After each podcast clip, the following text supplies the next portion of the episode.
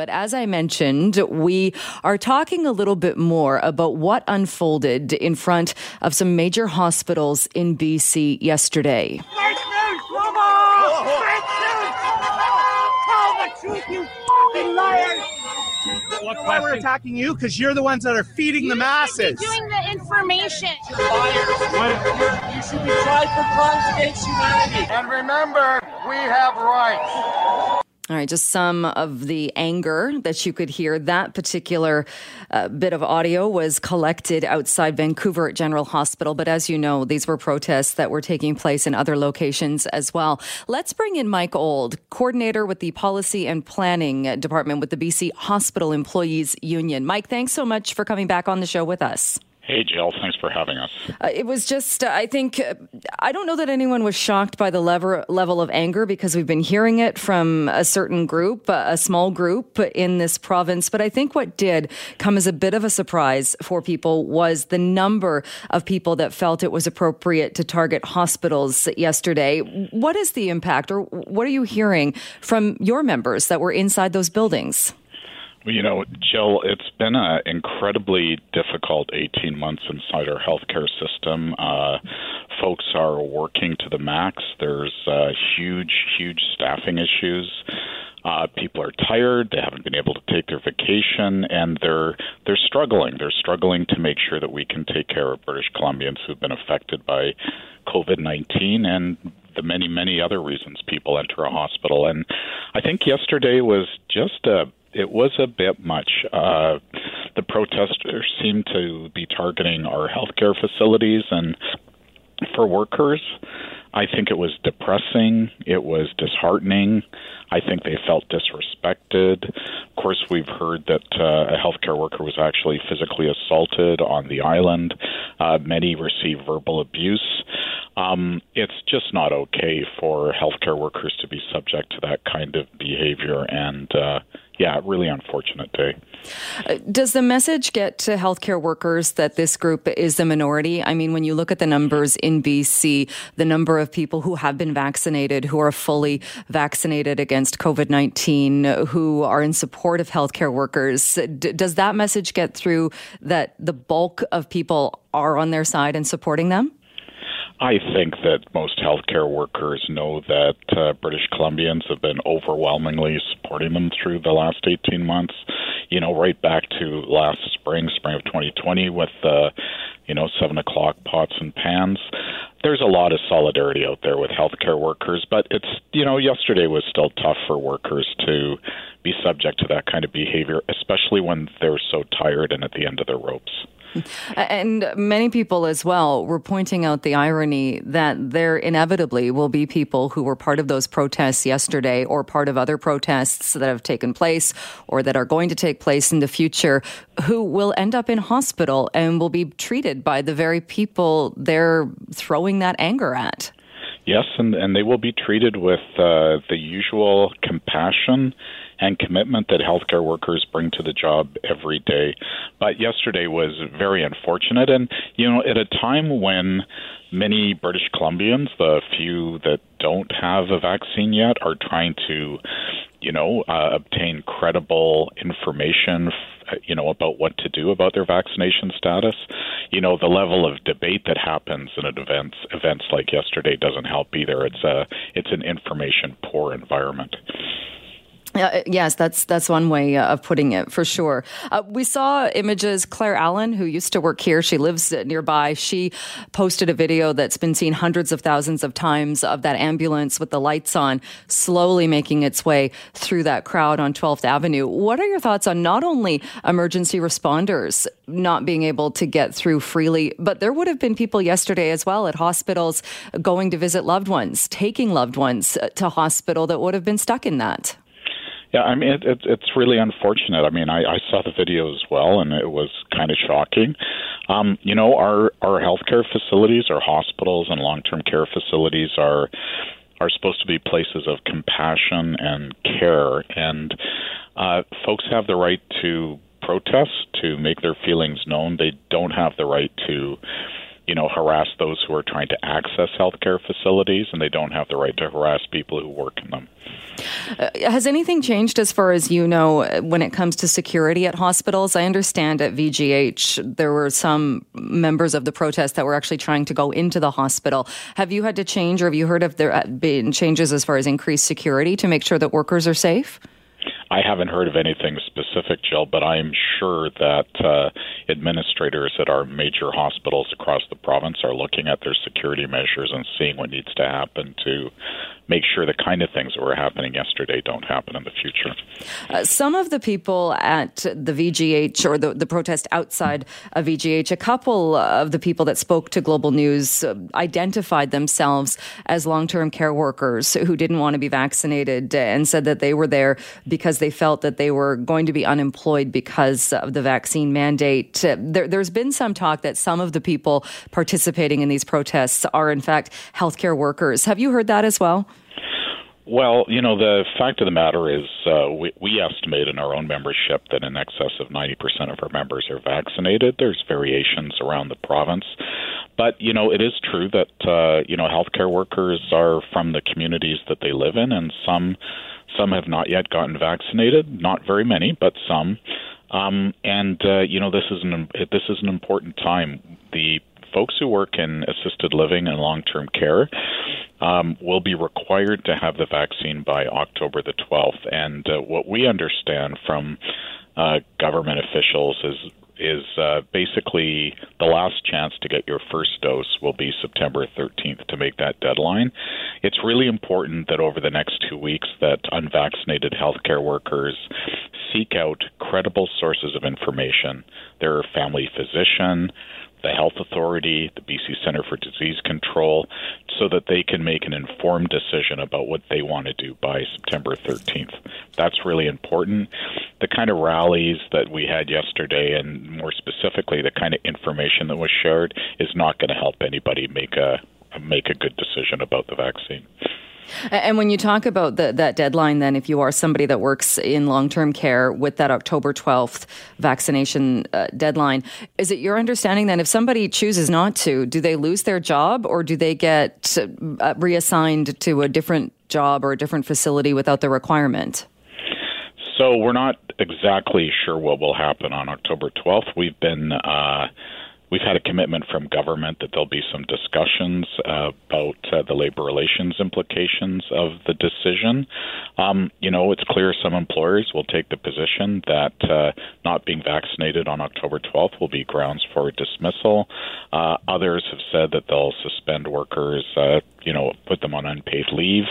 Um, we think there's lots of options potentially out there that we want to talk to government and health employers about. Um, you know, there is a risk to this policy that some folks won't get vaccinated, and that could happen in parts of the province where we have pretty severe staffing issues. But I think the important thing is, is that people take the next couple of weeks to carefully consider their decision because uh, we really don't want to lose those valuable workers to our healthcare system come October 12th. All right, Mike Old, we'll leave it there, but thanks so much for your time today. Thank you, Jill. Well, every year, it's a bit of a tradition. People that are going into grade 12 will sometimes come together for that one last hurrah, the end of summer big party before heading back for that final year of high school. This year, Fire officials, school officials, and the RCMP on in North Vancouver are asking that the people going into grade 12, well, that if they are planning to do any type of party or reconnect with friends, asking that they do so in a safe way. Peter DeVries is the North Vancouver RCMP Media Relations Officer and joins us on the line now to talk more about this. Thanks so much for being with us. Well, thanks for having me on the show, Jill. I, I, was surprised. Well, I guess not really surprised. I was thinking back, way, way back, and I know back in, in my high school days, uh, there was a tradition sometimes of sleeping on the school roof. I never did that, but I know that there were some people that did that and had that the last uh, summer party, like you're talking about here. How much of, of an event is this, or how popular is this still happening? Well, it is a popular event. It's kind of a tradition. On the North Shore, in particular, we know that before students go back to school, they like to get together, and often they do this in a specified area in the forest or uh, in the hiking areas. They'll gather and they'll camp or, um, you know, stay up all night and come to school in the morning uh, after a night of partying. It's a tradition and it's something that we've been aware of for many years, but we also know that there have stemmed, some problems have stemmed from these celebrations. We are excited along with the students. We all have, you know, many of us have our own kids who are going back to school. and This is an exciting time of year for everybody. And we know that these reconnection parties and these social events are really important for our children and their development and in developing those relationships. We want them to make sure that they are planning ahead, that parents are having those difficult discussions with them about uh, around alcohol and around drug use and around uh, you know positive social interactions and being responsible.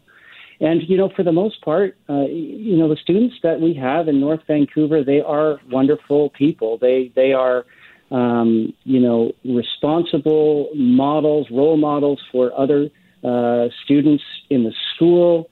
They're leaders in the community, and we just want to appeal to those qualities and those potentials for them to uh, think through their decisions and think through their plans before they get into a situation where perhaps they're ability to make, you know, well thought out decisions has been compromised by alcohol.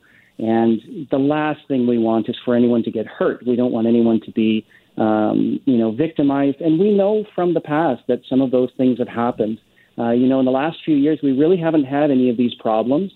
Uh, but we know that with the, this return to school, particularly because uh, you know, school has been a bit iffy over the last year and a half uh, with the whole pandemic and, and students, a lot of students being at home for large portions of the school year, that many of them have lost those regular connections with friends. And, and so we're anticipating that this is going to be a, a really great celebration time for students going back to school. But again, we're just, we want them to uh, think through how they're going to do that and plan and, and make good decisions around the issues that they're facing as, as young adults. Has it been something in the past where, as long as they're not causing problems, not doing things that are dangerous, or, or the the issues that you outlined, uh, that police and other officials know that these parties are happening and kind of turn a blind eye to them? No, we don't turn a blind eye to them. Uh, you know, there are some issues around alcohol and and parenting and young adults, and we know that there are parents who, uh, you know, supply alcohol to their minor children in their home because they feel that might be a safer place for them to do that. You know, it's not our role as the police to tell parents how to parent their children, but what we can tell them is what the laws are and anyone who uh, you know who has a young person and in BC the legal drinking age is 19 so anyone under the age of 19 is considered a minor under the the Liquor Act and is not allowed to consume or possess alcohol. Uh, nor is any adult allowed to provide alcohol to a minor. Now there is one small uh, allowance uh, for parents to be able to give their minor children alcohol within their own home to their own minor children under close parent supervision and in a responsible way. Uh, but that does not mean that parents can host large parties where uh, their minor child is bringing over other minor children, and then they are providing alcohol to those to those uh, other minors. That's against the law. Uh, it also carries all kinds of risks for parents who are hosting these types of things in their homes. Now, I'm not saying that this happens all the time. I'm not saying that that is what's going to be happening, but it is something we've come across, and and it's important for us to remind both students and parents about some of these rules and, and to encourage them to think through these decisions uh, rather than than getting into a situation where you know they find themselves in a real difficult spot. If somebody hosts a party at their house and uh, there's alcohol there and the the teens leave and something happens they're in a car accident or somebody's hurt. Are the parents liable? Yeah there is a there is a, an act in BC um, and I'm not I'm not an, uh, an expert in civil liability but I know that there is an occupiers liability act. There are provisions within that act um, that require anyone who who hosts guests in their home to exercise, you know, a duty of care to the people that are that are in their home, uh, and that care has to be reasonable. And that doesn't just consider the, the the house itself; it can't be crumbling down around their feet, but also what happens in the house and the conduct of any of the people that are in the house. So, you know, we have had situations where parents have hosted, uh, you know, young people in their homes, and then things get out of control, and they've had to call us to help get, you know, this party under control. That has happened in the past. Uh, and of course, if if someone leaves a home, there is case law that I'm aware of. And again, I'm not an expert in this civil area of of these legal proceedings, but I know uh, from experience that that people can be held responsible down the line for things that happen after people have been consuming alcohol in a person's home when that person has either provided that alcohol or been involved in in, in um, allowing that to happen. So yeah, like I say, I'm not an expert in this stuff, but there are a lot of issues um, around alcohol and liability and harm that can be caused, and, and it's just really important for parents and students alike to think through these things, to have those discussions around the dinner table, talk about what the plan's going to be. You know, sometimes plans change as the night unfolds, and a student might find themselves in a situation that they didn't anticipate.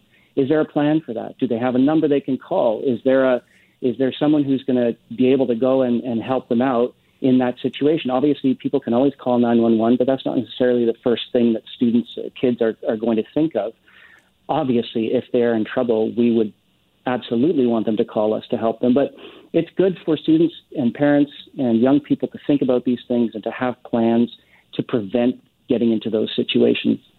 Uh, I noticed there was also uh, some advice from the fire and fire rescue service chief uh, Brian Hutchinson saying, reminding people as well that the forests are still tinder dry. That even though we are now into September, we've had a pretty rough wildfire season in the province, and on the North Shore, those forests are still extremely dry. Are there concerns that some of these parties, like you said, are going uh, to be taking place or could be planned in some of those well-known outdoor areas and could involve uh, fire or smoking?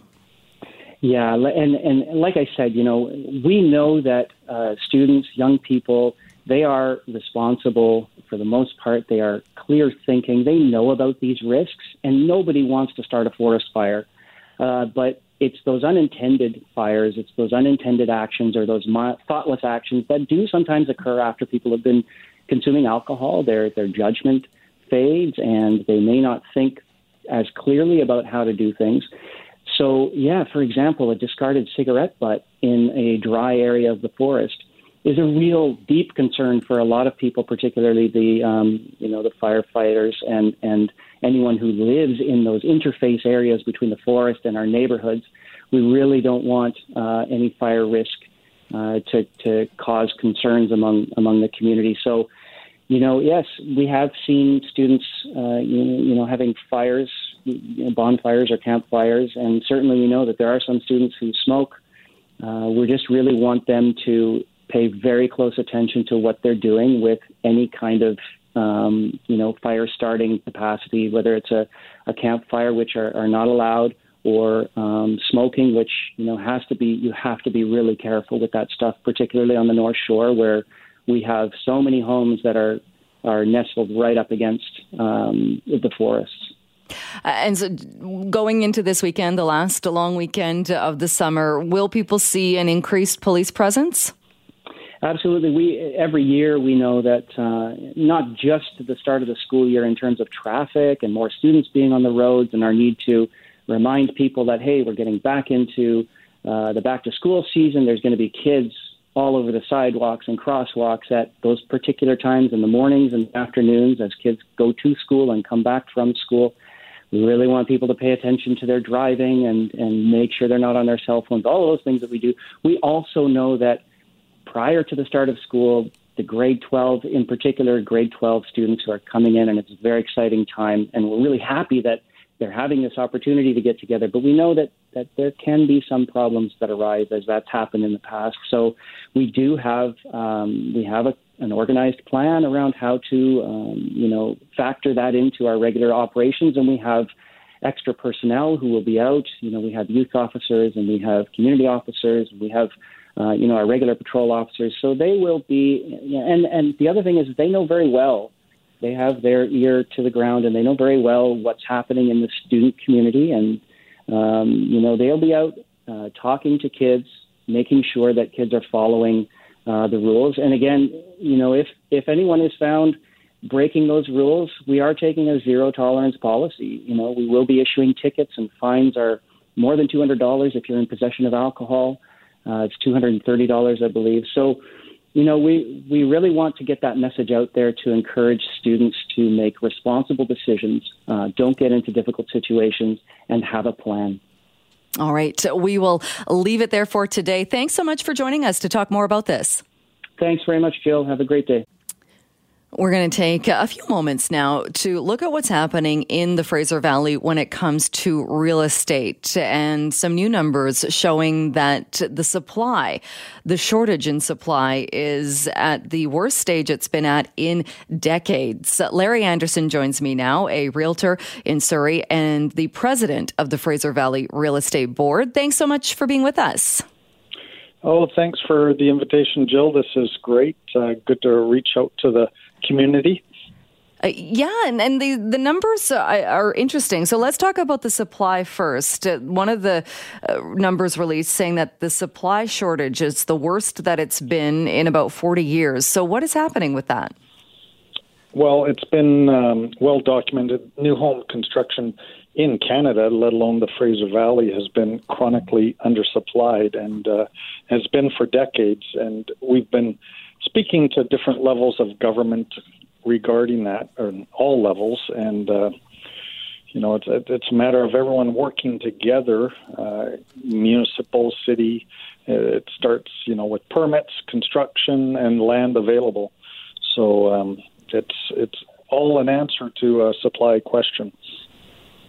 And how is that going then as far as demand? Is there still, because we've been talking about demand, especially throughout the pandemic uh, for the Fraser Valley uh, and further out, how is demand right now? Well, it's it's uh, exceptionally high. So um, it, it, let's uh, put it in perspective to uh, what we would call a balanced market for the month of August, and and for us to be in a balanced market, that's when we typically see 15 to 20 percent of inventory selling for the month. Well, we've had communities that have been selling over 100 percent of housing stocks, and and I just want to clarify how can we sell over 100 percent when we take a snapshot at the end of the month. You know, we kind of put a line in the sand. Okay, the month's over. Um, stats. This is where we create the stats. Well, we still have sales that happen in that month that didn't get um, counted yet. So then, uh, you know, the listings stop, but the sales still come in. So we can have 100% of listings for that month, but actually over sell more than 100% of those listings available for that month.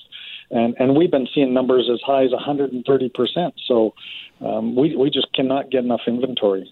Hmm. And what is that doing to prices?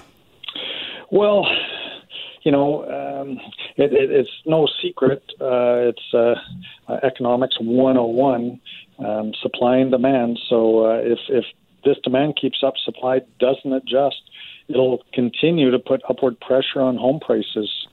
Um, so it's uh, you know the it, it's been very difficult for clients, uh, our customers, and for the realtors because uh, we we just can't do service to our clients when there's no product. And when we're talking about the demand, are there particular types of housing that are more in demand than others? Or are we talking single family or townhomes, or what are you seeing as far as what people are actually looking for?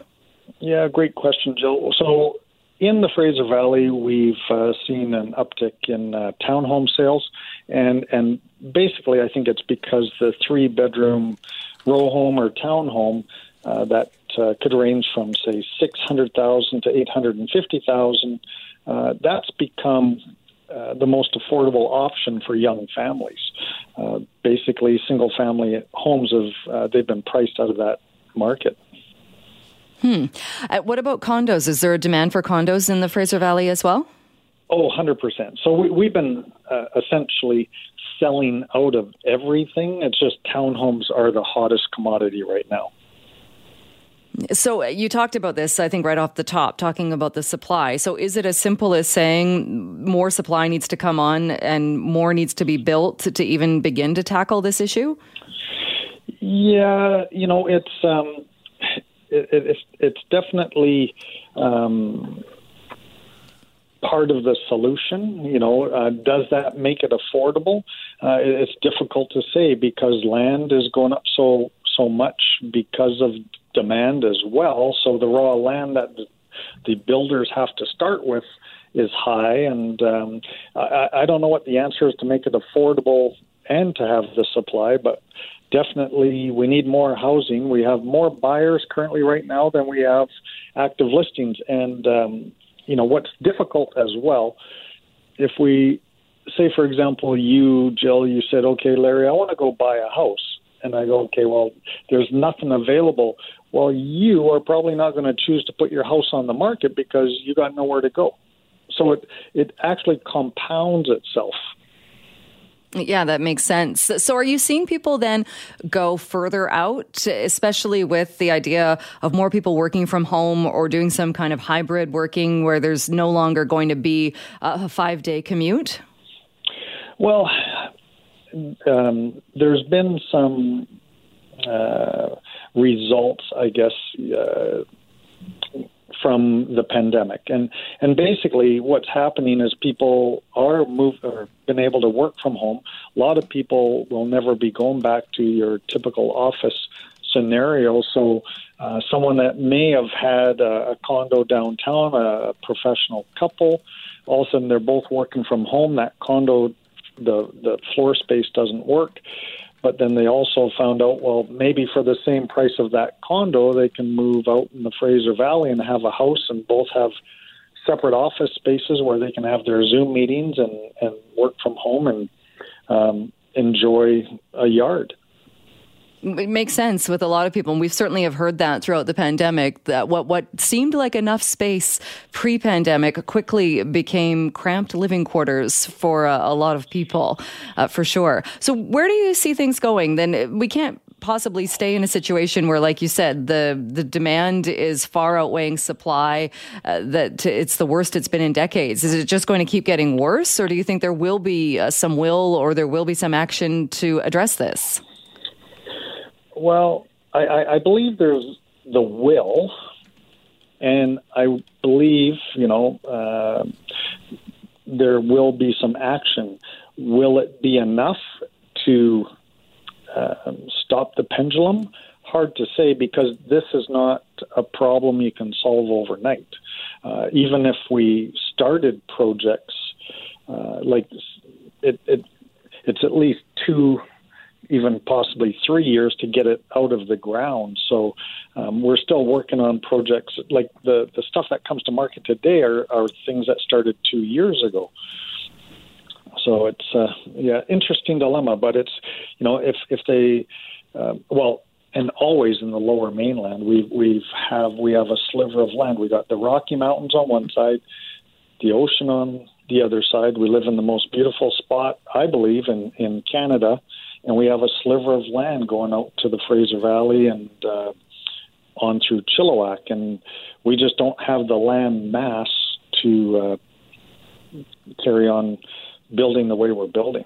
Uh, you mentioned something too, which makes sense that if somebody doesn't have a place to buy, they're going to be reluctant to put their place on the market. Uh, do you think part of that as well is with the pandemic, there aren't as many people perhaps that are deciding to downsize and say become a snowbird or move to even to a different part of the country? They've kind of put those plans on hold. So even if you were putting your place on the market to leave the region completely, we're not seeing as much of that.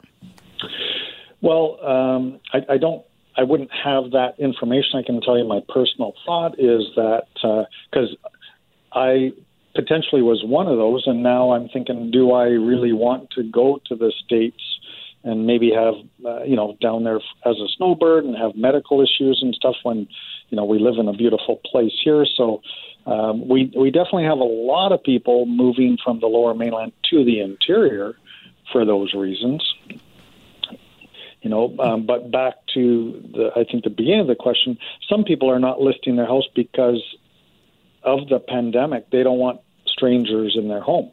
No matter, you know, we practice safe protocol, you know, wearing masks and different things like that, and and uh, uh, but that doesn't mean that you're not uh, paranoid about your own safety or concerned. No, that's very, very true. Larry, we will leave it there today, but thank you so much for joining us and sharing some of these numbers. Appreciate it. You're very welcome. Thanks, Jill.